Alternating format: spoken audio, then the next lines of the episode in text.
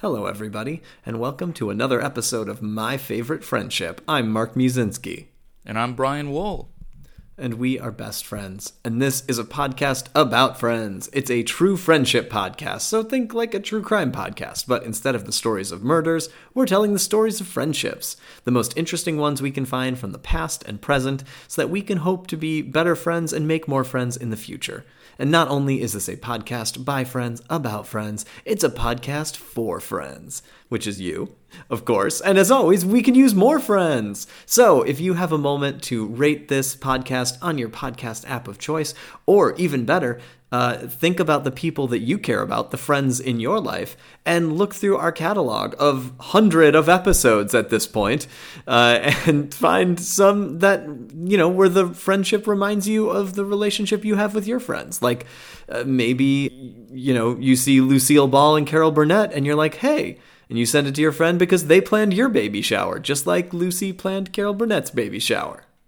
Uh, and also, you know, uh, not only do we love algorithmic and word of mouth promotion, we like hearing from you. So I guess just hit up Brian or I. We'd love to know what you think and how you feel. And in that same spirit, as many good friends do, uh, we we like to start every podcast by checking in with our friends. So, Brian, how has your week in friendship been? It was a pretty good week. I didn't really get to hang out with a whole lot of friends uh, this week because of uh, the Christmas holiday. But after the Christmas holiday, I got to get I got to get together with our good friend Josh Nordmark, and and uh, his wife uh, Jess, his daughter May, and you. Yes. that was really great. That was awesome. I mean, Josh, not only was Josh our roommate and good friend for a very long time, and uh, and the officiant of both of our weddings, uh, he also is a friend of the podcast because he w- did the episode on Ulysses S. Grant and Mark Twain for us.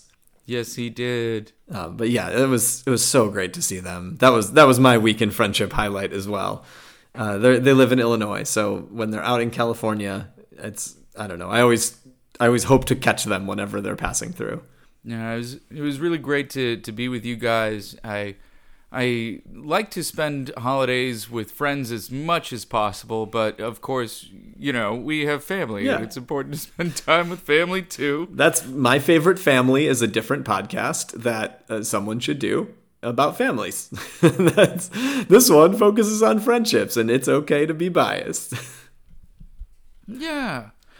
So yeah, it was it was really great to to spend some time with you guys. Yeah, same. And also watching And, our friends' uh, children grow has been a, a just sort of fascinating thing over the past couple of years, and getting to see Yeah, how about now that? that some of them are old enough to like talk and have opinions about stuff, to see how all the things that we like about our friends, uh, hopefully, are making their way down to the next generation. Speaking about children growing, uh, that is an interesting transition into what I'm going to talk about because most famously, there was recently a tribute concert to the memorial of Taylor Hawkins, the former drummer of Foo Fighters. And one of the uh, highlights of that concert was Taylor Hawkins' son sitting in as drummer, uh, symbolically taking the place of his father Yeah. uh, in his own band, and he played drums on the song "My Hero," Wow. and he succeeded wildly to remind those grieving of the joy and hope for the future in a way that only kids can. Yeah. You know, with Dave Grohl being the front man of Foo Fighters and the best friend of Taylor Hawkins, I thought it would be uh, interesting and important to cover a friendship in which one of the friends die Yeah. and we talk about grief. And Dave Grohl uh, famously was in the band Nirvana, Mm-hmm. where they lost their lead singer Kurt Cobain. Yeah. And uh, and so I feel like Dave Grohl, uh, in his best friendship with Taylor Hawkins, his friendship with Kurt Cobain, he has a unique perspective on loss in friendship. Yeah. And uh, I felt like it's it's something we haven't really covered very much yet. And being in a band with somebody uh, you know, harkening back to our episodes about touring or the episode where we interviewed the actual band Louberger, it really is. It's a really unique kind of friendship that probably exists in a similar space as like, you know, like almost to the war buddies level. Uh, you know, without the threat to your life, obviously, uh, and and very important sacrifice. But um, you know, you're just you're with these people around the clock you depend on them for your livelihood. They're your eating companions. You're they're you know next to you on the tour bus. You can't escape them for months on end. And also, you have to collaborate creatively with them to make new music. I mean, it's it really is. It's a type of friendship that, you know, I think engenders a closeness that you don't see in a lot of other places. Yeah, most definitely. I, let's get into some quick biographical information. Yeah. Dave Grohl um, famous drummer for Nirvana. Then, uh, after Kurt Cobain dies, Dave Grohl decides to create his own band where he is no longer the drummer because he felt, you know, it, it, whenever he's in the drummer's seat, everybody kind of thinks of Nirvana, you know, especially right after Kurt Cobain's death. So he thought, well, you know, maybe I'll put myself out front and it can give me a fresh start. And so then Dave Grohl created Foo Fighters. Dave Grohl grew up in Ohio. His mother was a singer, and his father was a classically trained flautist. Oh wow! But his father professionally was a Republican speechwriter. Really? And yeah, like campaign Yeah, strategist type thing. Yeah, and that's what Dave Grohl's dad did. His mom very much supported his decision to become a musician, whereas his father not so much. But he he still got on board eventually. It, it was he just felt that even though he had a very strong passion for music himself, he felt that it was important to get a much more regular job than you know gigging around Well, look, it's it's tough you know, when place to your your Yeah. dreams of becoming the world's most famous flautist don't quite play out. You know, yeah and it's hard to see that your children, Yeah. you know, may want to take that same path. Yeah. Now, uh, Taylor Hawkins, he was born in Texas uh, three years after Dave Grohl. Dave Grohl was born in 1969, Hawkins in 72. So he's a younger, but not by much. And uh, his family moved to Laguna Beach when he was four. So he, he Hawkins mostly grew up a California boy. He went to Laguna Beach High School, graduated in 1990. He was already, you know, in bands pretty early on and, and kept going from there. And 1995, Taylor Hawkins joined Alanis Morissette's band Really? and supported, yeah, he was on Jagged Little Pill and did her Can't Not tour as well. Oh, wow. He was in the videos for You Ought to Know, All I Really Want, You Learn. Uh, he's in a lot of the Jagged Little Pill concert film, uh, VHS or DVD, whatever you. Dave Grohl also it on- plays on You Ought to Know, I think, in like one of the studio sets. So I it was I mean, I guess it's a small world at that level, I assume.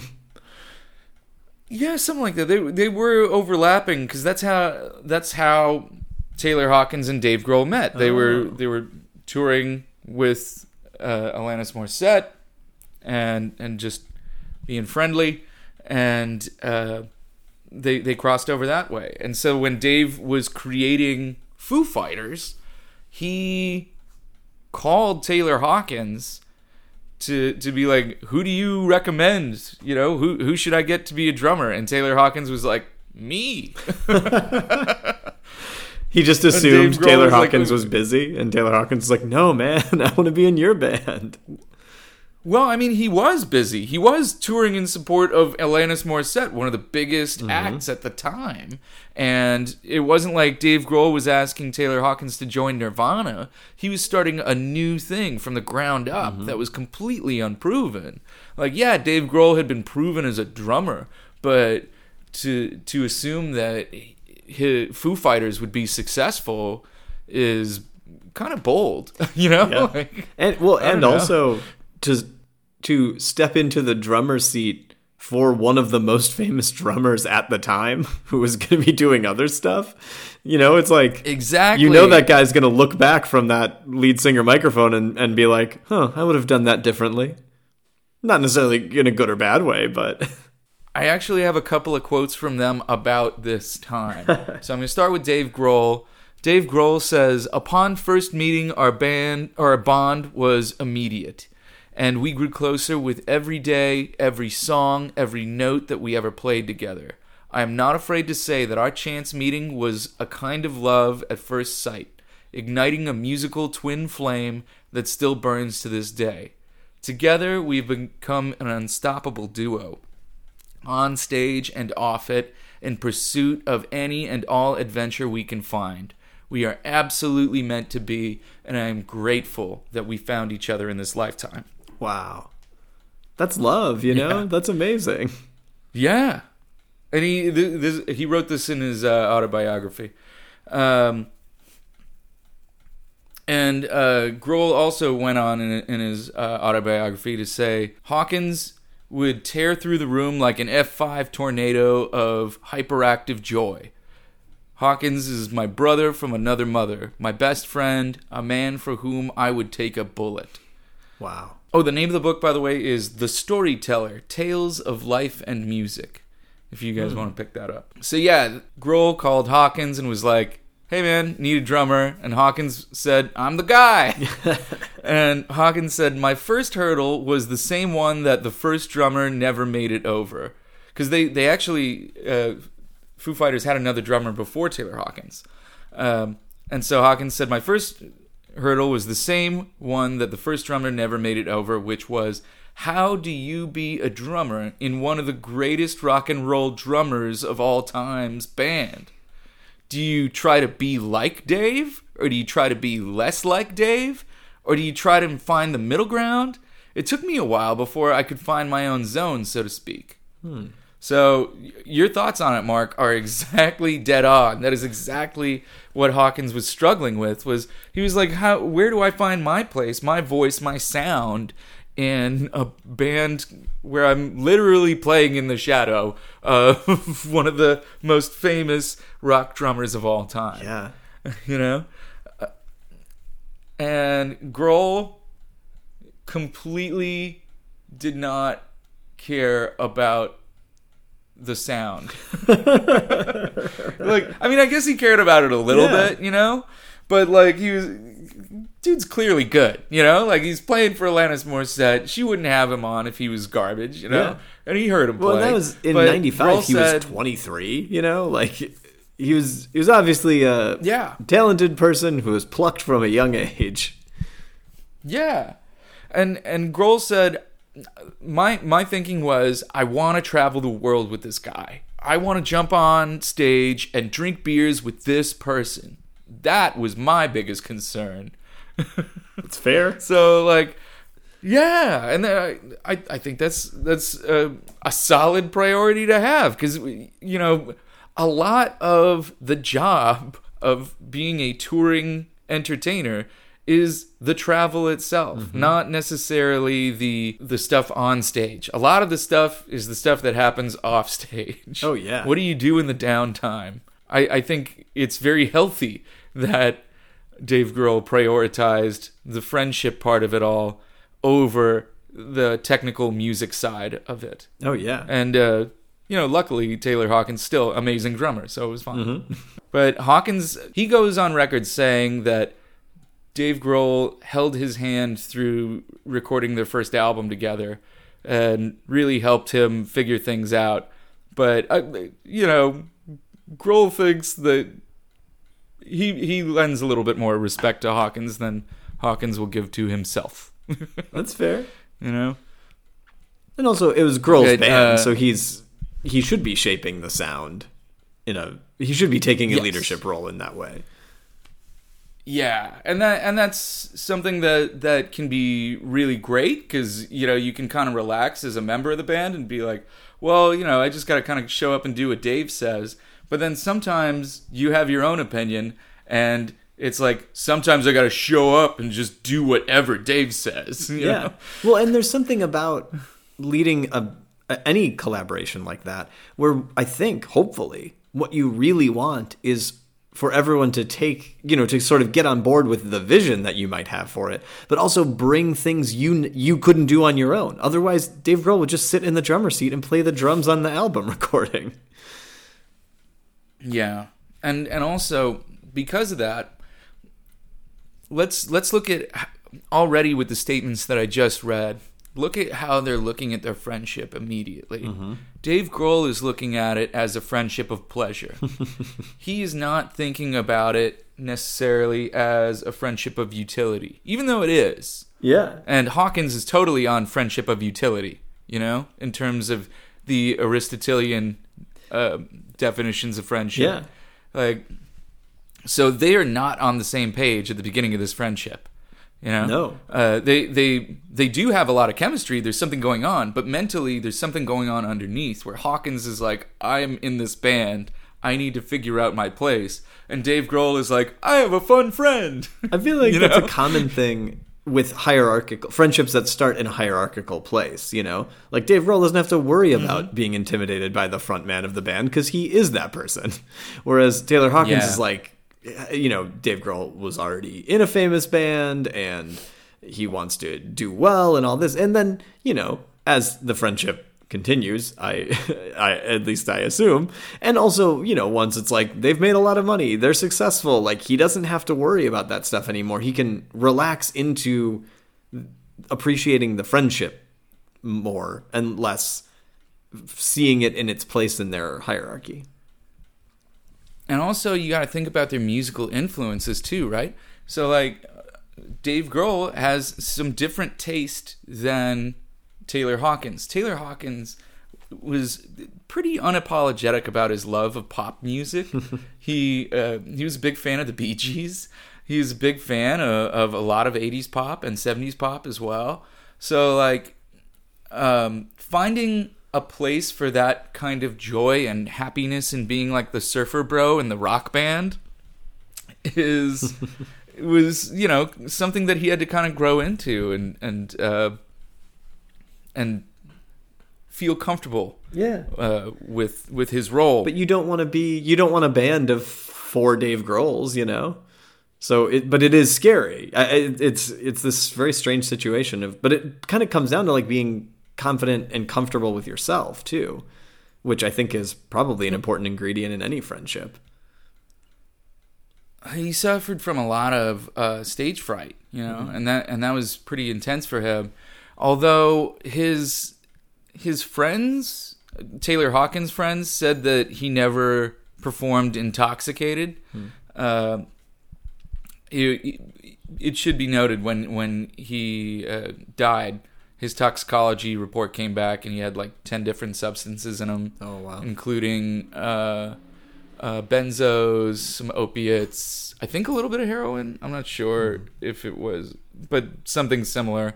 Because Hawkins did struggle with heroin use. He he actually OD'd in 2001, Oh man. and it had a profound effect on Grohl and his friendship. Grohl said, I freaked out when Taylor wound up in the hospital. I was ready to quit music because to me, it felt like music equaled death. I started praying. I've never been to church in my life, and I'm walking back from Taylor's hospital to our hotel every night, and I'm just praying out loud in the streets of London. I don't even know if I believe in God, but I felt like, you know, this is not right. You know, what kind of God would let this happen? And and Taylor did recover from his OD in, mm-hmm. in 2001, but while that was going on, you know, Dave Grohl had to go through all of this stuff of processing the possible loss of another close friend, you know, just, you know, eight, nine years after his other friend died. Mm-hmm. It's just so, so intense. And they were getting in the, the studio to record their fourth album, One by One, but that was when Hawkins, you know, was had his uh, overdose and mm-hmm. was, was recovering. And at that time, Josh Homme from Queens of the Stone Age invited Dave Grohl to play drums for them and and tour, mm-hmm. and Grohl said yes to kind of take some time away from Foo Fighters. Mm-hmm. And when he did that, it really hurt Taylor Hawkins' feelings. Yeah. Hawkins and and Grohl had a lot of tension um, while Grohl was was off off doing that. But it, to me, you know, at least in retrospect, it seems like it was quite necessary because Grohl was just so emotionally uh, affected by Hawkins' overdose and and all the things around it, where he just kind of needed to go and get behind the drums again. Yeah. and not be the guy in charge and just feel like what it was like to be a part of a whole without being the leader. Yeah. And I, I think a lot of people would argue that it kind of rejuvenated him. And uh, Foo Fighters were reuniting to play at Coachella. And Queens of the Stone Age was also playing at Coachella that year. So Grohl was doing double duty. He performed drums for Queens of the Stone Age and then was fronting Foo Fighters on the same festival. Wow.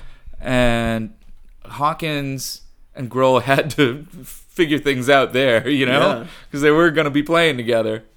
And they so they had like a, a fight, I guess, where Taylor almost quit the band, uh, but but Taylor was the first to extend the olive branch by showing up at Dave's concert with Queens of the Stone Age, and so Taylor showed support, and then after that, Dave and Taylor took a long walk together, sorted out their issues, and uh, then they played their set, and. Uh, then they got back in the studio, started recording one by one, and this new session was only like a week.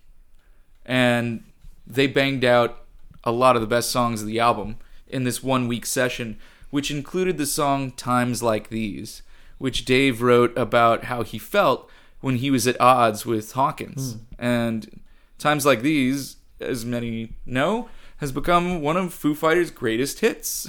Yeah, wow. Well, and it's it's scary when you're, you know, addiction's a powerful thing, and we've seen that in a, a lot of the friendships, especially amongst musicians and, and artists. Uh, even the Miles Davis, John Coltrane story, there's a point where it's like, like I love you, but I can't take the risk that I'm going to get this other thing instead of you. That's not quite the right way to say it, but like it's terrifying to to know that your friend may or may not be able to control their relationship with a substance, for example, and you have to invest emotionally, financially, all of these things if you're in a band with them. And and you feel betrayed, like they even though they can't necessarily control, like addiction is a disease and all all of these things that we understand now, but it still feels like he picked this other thing over you. Yeah. And although although Hawkins had 10 substances in his system when he died, he also had a, a very enlarged heart. Mm-hmm. And he easily could have died just of the enlarged heart on its own. Wow. You know? So like I I want to make a note of that that his death very likely did not directly have to do with the substances in his system. Could those substances have made it easier for him to die? Yeah, it's possible. Uh, but he he had an enlarged heart. He suffered from sleep apnea and a lot of other things that made his death a lot more likely than just you know a drug overdose. Which it did not say that he overdosed. It just said he had things in the system. So I just want to point that out. And I know that a lot of folks, once they hear that, oh, they had benzos or they had this in their system or, or opioids, yeah, he probably did because he's a recovering addict. And so he mm-hmm. might be on some pills here or there to kind of stem his addiction or, you know, mm-hmm. who knows? Yeah. That's something between his family, his friends, him, and it's not really our place to kind of put a judgment on that. And and also he was in Colombia. It's possible that he got pills from a pharmacy that may not have been as well regulated. Mm-hmm. We don't know, you know? And and that that could happen in America. You know, Prince died of a little bit of fentanyl in his stuff. Yeah. and it was in it was in a pill. It it wasn't. You know, if Prince can die of fentanyl, it could be anybody. You know, like if rich people are going down, it could be anybody. So it's not. I I, I wouldn't necessarily say that he was necessarily uh, behaving badly or doing something riskier than the norm. Oh yeah.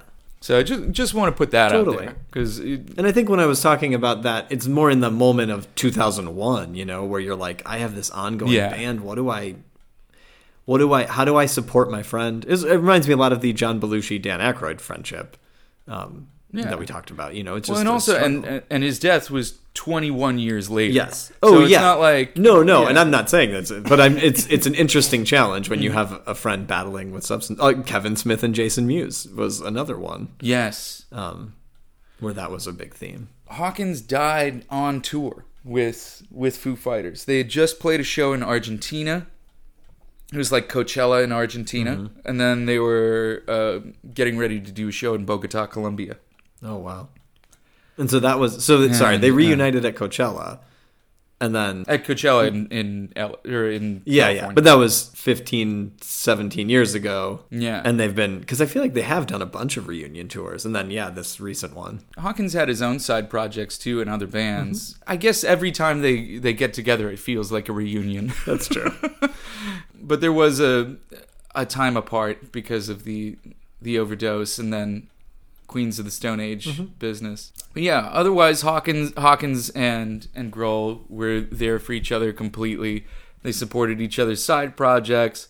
When uh, when Grohl fell and, and broke his leg during a show, uh, a Foo Fighters show, Hawkins you know took the mic and carried the show until Grohl could get patched up and then wheeled back out again. Wow. They were they were the closest of friends. They loved each other, and there are rumors that that Hawkins was upset with the touring schedule, or you know all sorts of stuff towards the end because Foo Fighters had a very intense tour schedule set for 2022. Hmm. But I don't know, man. Like I, it didn't strike me as the kind of friendship where they would hold things back at this point. Yeah, and and also like lots of touring schedules are intense. Every workplace has those kind of gripes, you know, like oh they schedule too many meetings on Fridays or whatever. So I feel like it, it's easy in the wake of a tragedy like this to take what are probably constant general struggles when you're working together uh, and turn them into like big things, you know. Yeah. I mean, there was a there was rumor that Hawkins passed out on Foo Fighters' plane uh, in I think 2021. Uh, Some people shot it down, but then uh, Hawkins' friend Chad Smith, the drummer for Red Hot Chili Peppers, said it happened. And he was like, "They're just touring so much. They're doing so many shows." And also, Foo Fighters are known for playing long shows. They do like three-hour shows. Oh wow. Foo Fighters set is three hours, and so like it's it's a lot. Yeah. so like I, so I can I can get it um, why that would be tough, but I I don't feel like there was that kind of tension to the point where they were upset at one another or anything like that. I just don't buy that. Um, it's and this is just me guessing, you know, so it's possible. One of the things that I thought made Taylor Hawkins and Dave Grohl's friendship so great was I felt that both men had similar value systems. Both guys seemed like very down to earth fellas. And I know it com- we I know we don't know them know them, but we do know how much they they go out and hang out around LA. Uh, Dave Grohl still goes to you know the mall and buys his vans at like PacSun and stuff. you know, like he's he's a very regular dude around town, and Taylor Hawkins was also very much a regular dude around town.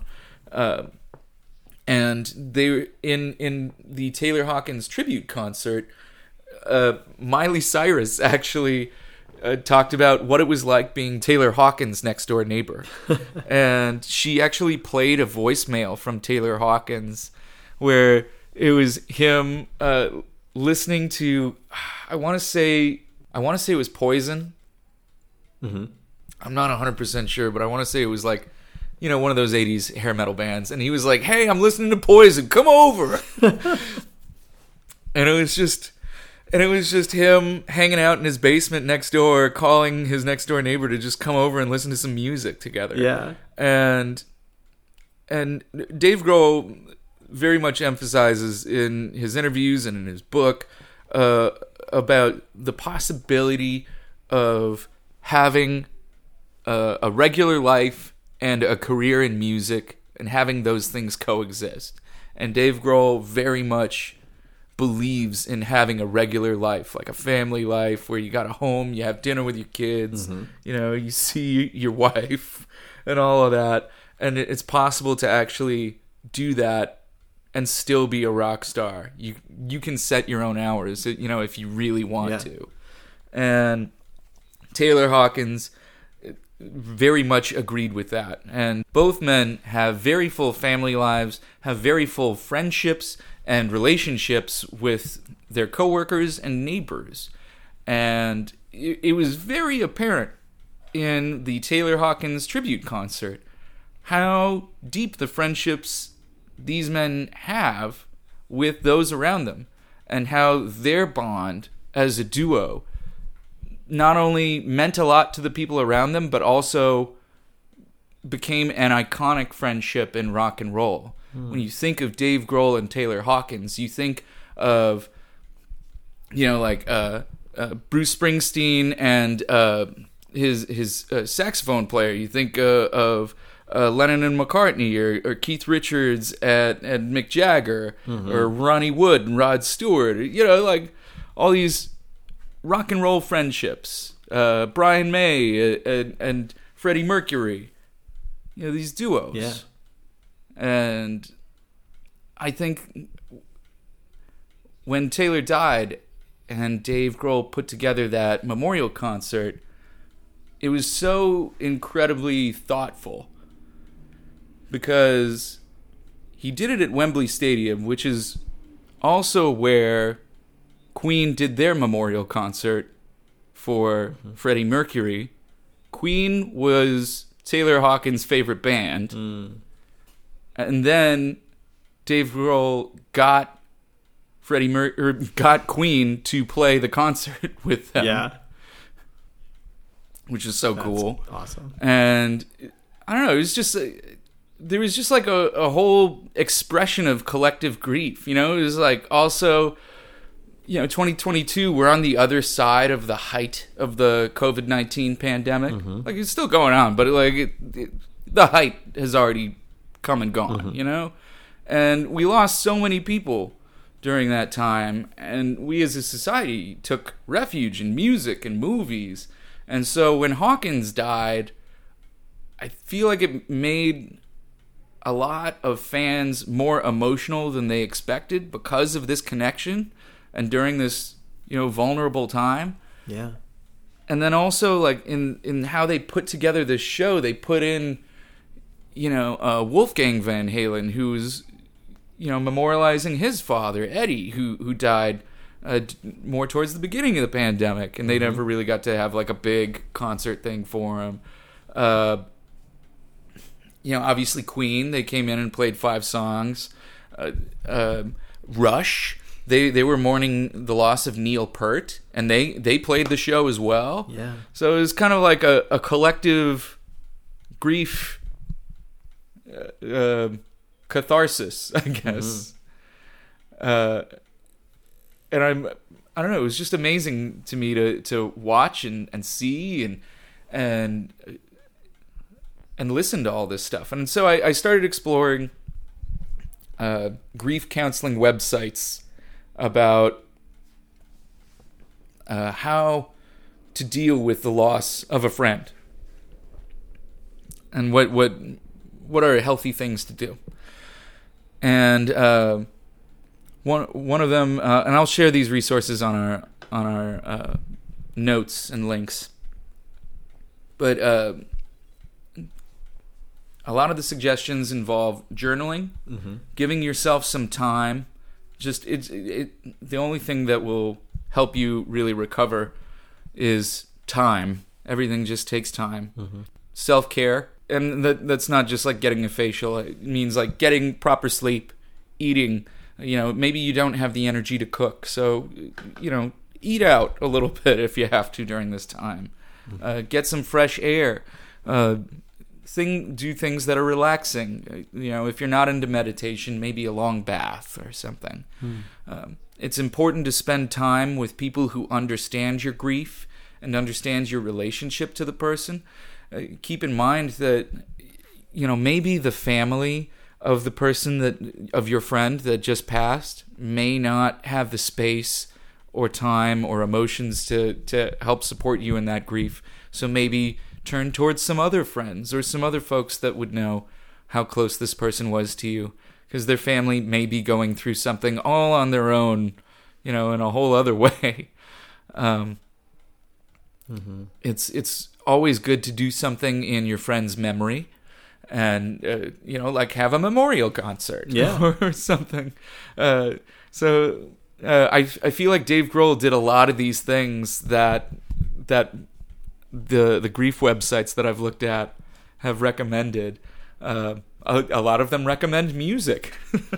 Uh, and and sharing, uh, listening to songs that you shared together, and, and taking refuge in in uh, music and performance, uh, turning to others for support, talking to a counselor, all these things are are healthy ways to deal with your grief when you lose a friend, and you have to you know keep in mind that losing a friend can be harder than losing a family member because this is someone who you chose, you know, and they chose you. And so it's it's okay to feel intense grief over the loss of a friend. And the loss of that friend can change relationships with your other friends. And you have to be willing to accept that that's possible. And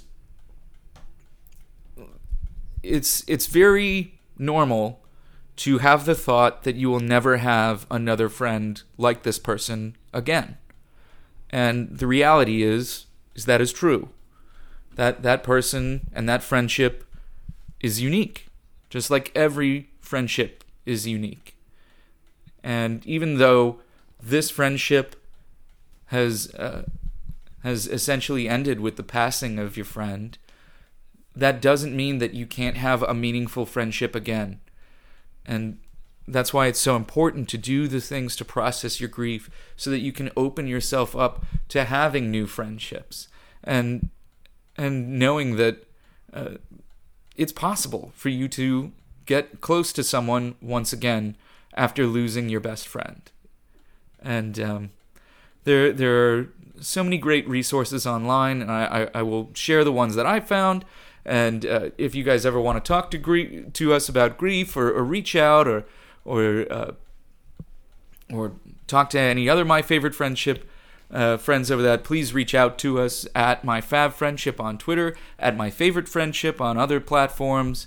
Uh, as Mark said, you can always reach out to us, uh, and we'll do what we can to to support you uh, and to help you out during during the tough time. Because losing a friend can be so so hard, and uh, it, it and a lot of society is not set up to acknowledge the importance of friendship. It just isn't, and I, I we can do a whole other episode about why that is. Yeah. but uh, but losing a friend can be just absolutely devastating, and I feel that uh, the friendship between Dave Grohl and Taylor Hawkins is incredibly inspiring to me about uh, you know seeing somebody process grief so publicly and uh, and seeing their friends and family rally around them. Uh, you know, of course, Foo Fighters had to cancel a lot of appearances uh, because of Taylor Hawkins' death. Uh, but you know, one thing I thought that was kind of cool was even though Foo Fighters canceled on the Grammys, Dave Grohl's family uh, stepped up and attended the Grammys uh, in to like represent him, Hmm. and his daughter uh, performed. Violet, she she performed, I think, at the pre Grammy party, and his wife uh, showed up, That's cool. and, and they all just you know showed up in all black ensembles, uh, symbolizing their grief, but also showing face Mm-hmm. for Dave, who is at home, kind of just dealing with all this stuff Mm-hmm. and giving him space to actually do that. You know. and it's like very the what's I feel like what makes it extra hard is uh, that's such a great example because it's like you're dealing with this huge loss, this huge change in your life and experience. But the whole rest of the world is still doing the Grammys, you know, or whatever, whatever other commitments, relationships, responsibilities, organizations, communities you might be a part of. Like they're even your other friends, everything else is moving at its own pace, which may be affected by this same loss, but not never nothing will ever be affected in the same exact way that you are. And I think it's really important to, to make space for people to grieve in their own way and also to understand that sort of that not, no one else or nothing else is feeling grief the exact same way that you are. And they that may cause them to do things that don't aren't necessarily helpful all the time. Um and and that they they almost certainly don't mean it to be that way and and if you need space to ask for it you know if you can't perform at the grammys you you just tell them and send a family member it seems like a great solution or or whatever Yeah. whatever you have to do um you know y- you can't stop the world from turning but you can make sure that you're in the place you need to be while it's doing so Absolutely. The fact is, everyone deals with loss. All of us will face this at some point in our lives. And to pretend that this is a private thing or, or uh, something that only a few people go through, that is not the case. Everybody goes through this. And so we all need to make space for others and have empathy for others and understand that when we are the ones going through this, that we are not alone and and it's okay to tell people that we're grieving and you you don't know when it when it will hit you or, or how it will hit you you know um I was reading on on one of these sites about the five stages of grief yeah are you familiar with that I or maybe I'm thinking of the Yeah. stages of loss. Well, So- what, what are they? Let me see if they're the, the stages I'm thinking of.